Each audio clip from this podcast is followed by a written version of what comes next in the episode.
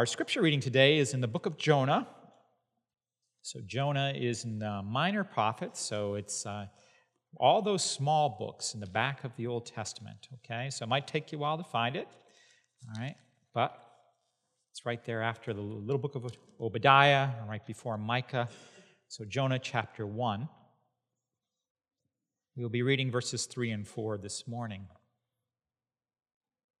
But Jonah rose to flee to Tarshish from the presence of the Lord.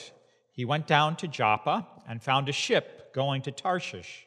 So he paid the fare and went on board to go with them to Tarshish, away from the presence of the Lord. But the Lord hurled a great wind upon the sea, and there was a mighty tempest on the sea, so that the ship threatened to break up. A few weeks ago, I had a conversation with Joey Hall from our church about his son Austin. He told me that Austin had been stationed with the military near San Diego, California. It was at this point in the conversation that I was tempted to sin. I can be very jealous of anyone who gets to live in San Diego. What a beautiful city. I lived in San Diego for 10 weeks one summer while I was in college. I was with a group of other Christian college students to learn more about Christ and to tell other people about Jesus. We were in San Diego basically to do missionary work. Now, most people think of missionary work as consisting of suffering for Jesus. Let me tell you, I did not do a whole lot of suffering while I was in San Diego. Every day, the weather was pretty much the same. It would be foggy in the morning, but by noon, the fog would burn off and it would just be a gorgeous day. When I left San Diego, my dream job was to come back someday and be a weather forecaster in San Diego. Every day, the weather was the same. Perfect. What an easy job that would be. And when I finished my work of predicting the weather each day, I would be able to enjoy the rest of my day in the beauty of San Diego. In the book of Jonah, we see that there is another place where it is very easy to predict the weather. This is not a place on a map, this is actually a spiritual place. It is the place where we sin. What is the weather forecast when we sin? Stormy weather. We can see how this worked out in Jonah's life in Jonah chapter 1 by looking at two uses of the word great. We see the command of God to Jonah in verse 2 of chapter 1 Arise, go to Nineveh, that great city. Jonah, however, refused to obey God. He did not go to Nineveh. He ran in the opposite direction to Tarshish instead. And what did God do in response to Jonah's sin? We see the second use of the word great in verse 4. We read there, But the Lord hurled a great wind. Every act of disobedience to God has a storm attached to it. If Jonah refuses to go into a great city, then God will send a great storm. When I sin and refuse to turn away from my sin, I don't have to wonder about what the weather will be. God will send a storm. And God sends storms to us in a few different circumstances because of sin. So let's look at different ways that God sends storms because of sin from Jonah chapter 1 this morning. First of all, sometimes God sends storms because we need to repent of sin. In Jonah chapter 1 and verse 3, we read that Jonah was trying to run away from God. That was his goal. Jonah had gone to Joppa, which was a harbor on the coast of Palestine, in order to get on a ship. At this point in the sermon, I'd like to thank Pastor Travis and Pastor Brian for turning the disciples' fishing boat into more of a larger ship that Jonah was to go on. Uh, so, this is Jonah's ship that you're to think about as we go through this series uh, the ship of Jonah's rebellion.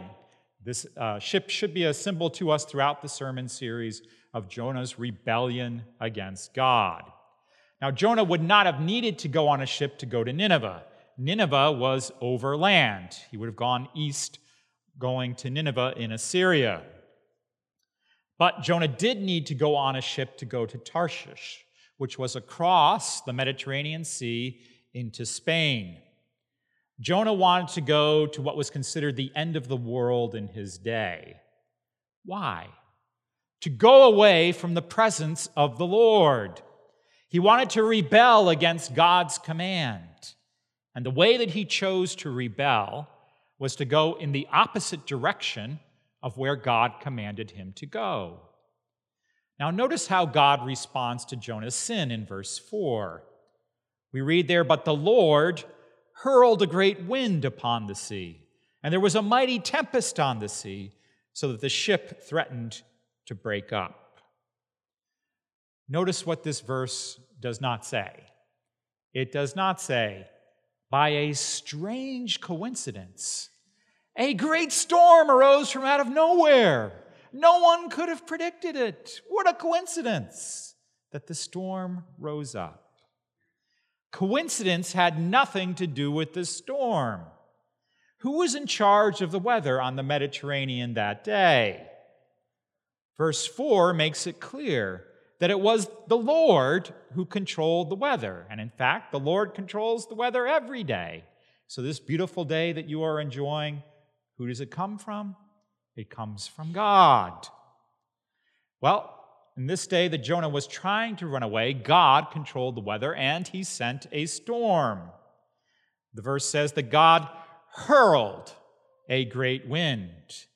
This word hurled is often used in the Old Testament for throwing weapons like spears. You would hurl a spear, and in this case, God hurls not a spear at Jonah, but rather a storm. It's like Jonah then is God's enemy in this verse, even though Jonah is theoretically still a prophet of God. So, why is God treating Jonah like his enemy by throwing a violent storm at him? because of Jonah's sin. God then wants to get Jonah's attention by sending this violent storm his way. Some of you today are in the middle of a violent storm in your life, and you are starting to ask yourself questions about God and yourself in the midst of your storm. It's tempting for us to say in the storm, I must have sinned somehow. God feels like an enemy to me right now. That's the only explanation for all of the bad things that keep happening in my life. Church, I would encourage you to be careful about that way of thinking. Yes, every sin will lead to a storm in our lives. That is true. But it is also true that not every difficult thing that comes into our lives is punishment for some particular sin that we have committed. That is not true. That's the message of the book of Job that we studied in the year 2018 together as a church. Had Job sinned at all in spite of his great suffering? Is that the reason why God sent suffering was because of Job's sin? No. Not at all. Job is called a blameless man in the book of Job. He was not perfect, but he was a righteous and a godly man.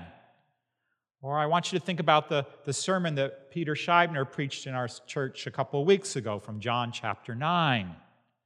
Jesus healed a man who had been born blind. Had either the blind man or his parents sinned, was that the cause of his blindness? No. The storm of blindness was not caused by anyone's sin. So, the presence of a storm in your life does not necessarily indicate the presence of sin in your life. Storms do not equal sin. So, here's what the Bible teaches about storms and difficulties. The Bible does not say that every difficulty is the result of sin. It doesn't say that. But the Bible does teach that every sin will bring you into difficulty. Some Christian friends once told me about their own experience with suffering. This man had cancer, and some Christians called him up and asked if they could come over and pray with him and his wife. This sounded like a good idea to my friend. He could use all the prayer that he could get in a moment like that. But when the other Christians came to his house, my, my friend started to get very uncomfortable. Why? What happened? These other Christians believed that the only reason for my friend's cancer was that he must have sinned in some way. And so they asked my friend all kinds of questions about what possible sins he might have committed that would have caused his cancer. They wanted him to confess those sins and repent of them so that God could then heal him. Church, I beg you, don't be a friend like that. A major illness is not always a sign of a major sin. I would say that most of the illnesses that we suffer in life are, in fact, not caused by a particular sin in our lives. So don't then try to comfort your sick friends by helping them to figure out what sins they have committed in their lives that would have caused their sins. That is no comfort at all. Instead, that is just cruel and judgmental behavior. But, on the other hand, there are indeed cases like Jonah's. There are cases where someone has definitely and deliberately rebelled against God. And what is the weather forecast for such a rebel? Stormy weather. A storm will always follow sin actions always have consequences. Earlier this week, I was going through my Bible reading plan and I was reading in 2 Samuel chapter 12 about the consequences for King David for his adultery with Bathsheba and then his murder of Bathsheba's husband, Uriah. There were three major and horrible consequences that King David suffered because of his sin. First, the baby that he and Bathsheba conceived in their adultery died. Second, the violence that David had committed against Uriah would now follow David around for the rest of his life. Even within his family, there would be always people who would be trying to kill David as a result of David's killing Uriah. And then, third, just like David had betrayed his family and Uriah in his adultery with Bathsheba, David himself would be betrayed. David conducted his adultery in secret, but someone would come who would betray David in broad daylight. Church, do you see what horrible storms come to us whenever we sin? Our sin is so stupid. It is suicidal to sin. How stupid is sin according to Jonah chapter 1? Sin is like watching the Weather Channel and seeing a picture like this that I brought with me this morning. As you see the, the hurricane approaching Miami Beach, you know for sure that the hurricane is going to land. There's going to be all kinds of destruction in Miami. Everybody is evacuating the city.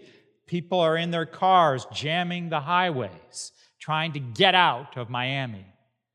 But you say to yourself, you know, I've always wanted to go to Miami. Let me get on a plane and go to Miami right now. I know that the city might be destroyed. I know that I might not survive this visit. But hey, let's go. Let's give it a chance. That's what sin is like. Sin always leads to a storm. And yet we choose to sin anyway. We bring a storm from God down on ourselves because every sin will necessarily lead to a storm.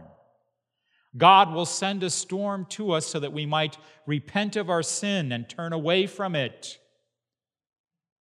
So, are you deliberately living in rebellion against God in some way, like Jonah did?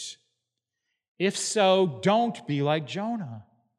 Don't try to run away from God. You can't.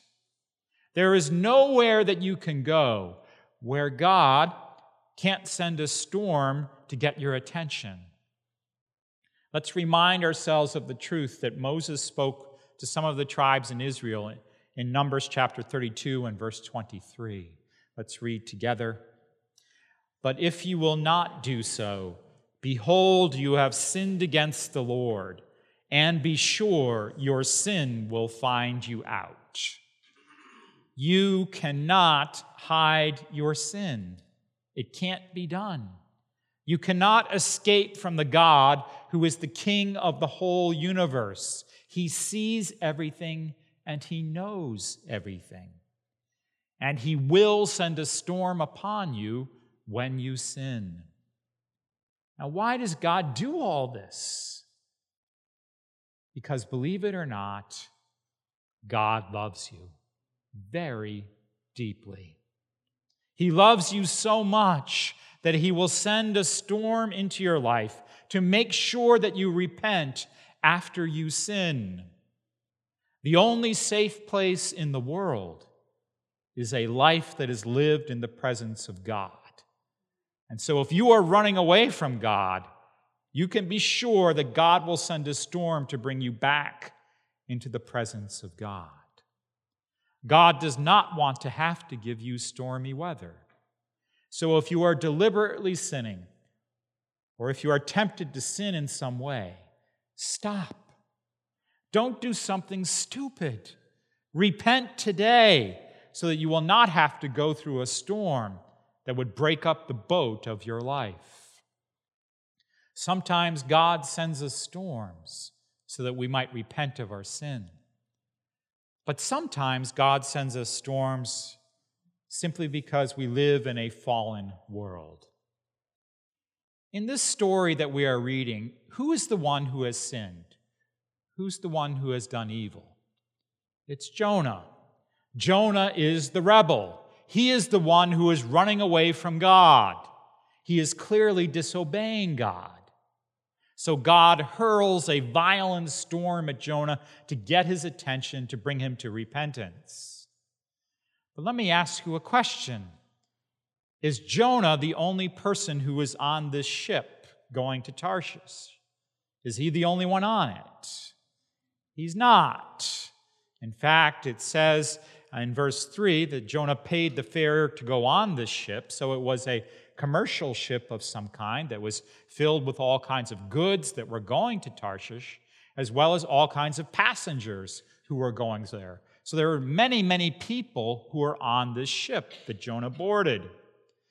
It was Jonah, though, who had sinned and caused the storm to come down on this ship. But Jonah was not the only one suffering. The sailors on this ship heading to Tarshish, they were also going through the same violent storm with Jonah. The same thing is going to happen to you throughout your life. Everyone in this world sins. As a result, this world is broken. It is fallen because of our sin. The world is not the way it is supposed to be. It's not the way that God designed it to be. Sometimes then storms come into your life not because of your particular sin. Storms come into your life because of the unavoidable consequence of living in a fallen and broken world. God is bringing storms into the lives of those who are sinning. And sometimes you are caught up in the storm along with those others. Now, this could make you very angry. You could look around you and say, Hey, who's to blame for this storm? I'm not the cause of this. Somebody else is. Who is to blame? We will see later in Jonah chapter 1 that this is exactly the question that the sailors were asking. They asked that question in verse 7. They cast lots, they threw dice or sticks or something like that to determine who was to blame for the storm. They knew that the storm was so violent that it must have a supernatural reason behind it. And so they were trying to figure out who was to blame. So you could yourself ask that question who's to blame every time you run into a storm? But because most of you are Christians, I think that there is actually a better question for you to ask when you go through a storm. That question is what good will God bring out of this storm? What's the good that God is going to bring into my life as I make it through this storm? In the story of Jonah, we are going to see that God is going to use this violent storm to bring these sailors to genuine faith in the one true God. Isn't that amazing? These people had no clue who God was. And yet, a storm that revealed the power of God and ultimately the mercy of God caused these sailors to worship the one true God. And what was the storm going to do for Jonah? What good thing would come out for Jonah? Jonah did not know how merciful God is. He didn't have a clue. But when he saw the mercy of God in saving not only his life, but also the lives of the people of Nineveh, Jonah realized how merciful our God is. God brought good out of the storm. And that is the question we need to ask ourselves when we go through a storm. What good is God going to bring me through this storm? For those of you who are going through a storm today, I know that the storm is doing damage to you. The storm, then, is not good. But God can use even a bad storm in this world to bring good into your life. This is the promise of Romans chapter 8 and verse 28. Let's read that verse together out loud. And we know that for those who love God, all things work together for good, for those who are called according to his purpose. So don't lose your faith when you go through a storm. Wait on God, trust God. Eventually, God will bring good out of this storm for you to help you understand how God can use bad storms to bring good to you, I'd like to tell you a fairy tale this morning. Most fairy tales are, are really dark stories. I think parents many years ago used these fairy tales to scare the pants off their children so that they wouldn't be eaten by the big bad wolf. But here is a fairy tale with a good moral behind it. There once was a wicked witch who lived in a remote cottage in a deep forest. When travelers came to her place looking for a place to stay for the night, she would offer to them a meal and a comfortable bed. The bed that the travelers slept in was the most comfortable bed that they had ever slept in. It was so comfortable. The problem was that this bed had dark magic in it. If you are still asleep in the bed when the sun rose the next morning, you would turn into stone. The witch would then add you to her collection of statues that she had collected. Now, this witch forced a young girl to serve her, but this servant girl still had mercy for the witch's victims. And so one day, a young man came looking for a place to stay in the forest. The servant girl could not bear the thought of this wonderful young man turning into a statue. And so, what the girl decided that she would do is she would throw sticks, stones, and thistles onto the bed to make that bed incredibly uncomfortable. So, every time that that young man rolled over in bed that night, he felt a, a new painful object digging into him. Now, obviously, the young man could not get much, if any, sleep that night. So when he left the house early the next morning, the young man said to the servant girl, How could you give a traveler such a terrible bed? full of sticks and stones. But as he left, the girl said to herself, The misery that you know now is nothing like the infinitely greater misery a comfortable sleep would have brought upon you. Those were my sticks and stones of love. Church, is it possible that God has put sticks and stones of love into your bed to wake you up to the danger that you are in? And is it possible that there is love from God at the heart of any storm that you are going through? If you turn yourself to God through faith in Christ today, He will save you. He won't let you drown in the storm, whether it is a storm that is caused by your own sin or a storm that is caused by living in a broken and a fallen world. How do I know that God will save you in your storm? Because Jesus Himself entered into this fallen world in order to save you. The only storm that can ultimately destroy you is the storm of God's judgment on sin and evil. The good news of the gospel is that Jesus has taken the judgment that you deserve for your sin at the cross. Jesus took the violent storm of the cross for you and for me. Jesus died in that storm of God's judgment receiving the punishment of sin that we deserve, so that we can be forgiven as we trust in Him. Have you trusted then that Christ died in your place on the cross? If you have done so, that will not answer all of your questions about your current suffering. You still might not understand why you are going through the storm that you are going through.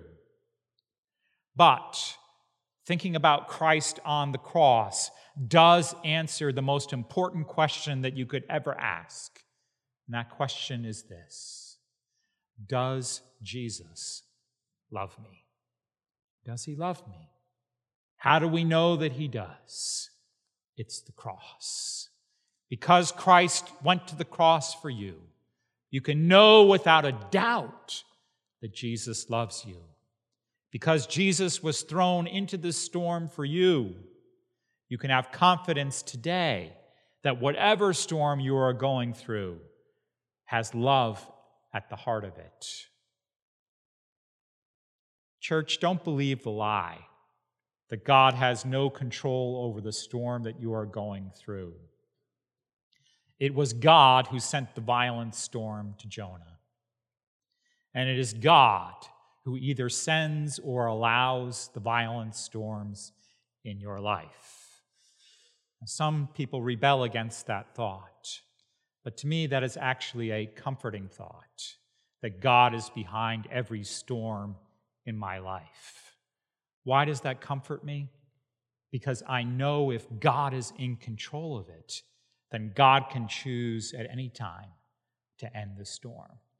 He can choose to bring it to an end because he's in control of it.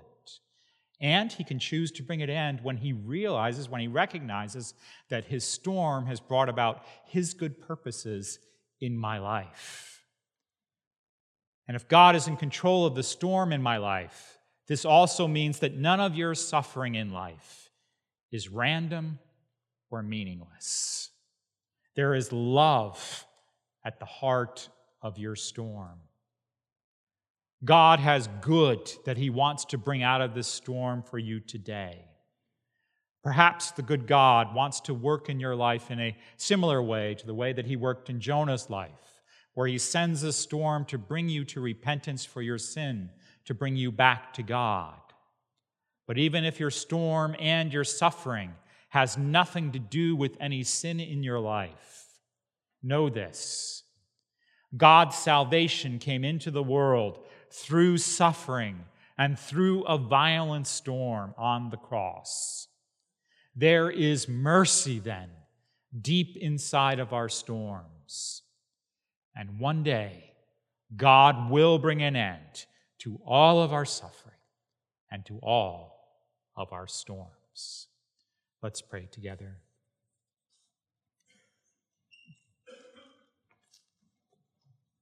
God, what a great God that you are. Thank you that you are in control of the storms that happen in our lives.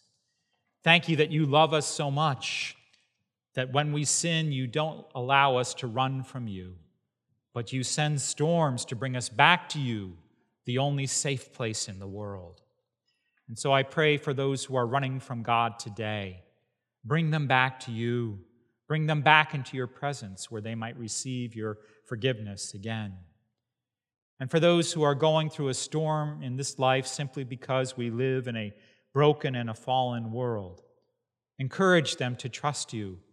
Help them to know that you have a good plan in mind as they go through this storm. May they not rebel. May they not be angry with the storm. But may they trust that there is always a good purpose behind every storm that you allow. In your great name we pray. Amen.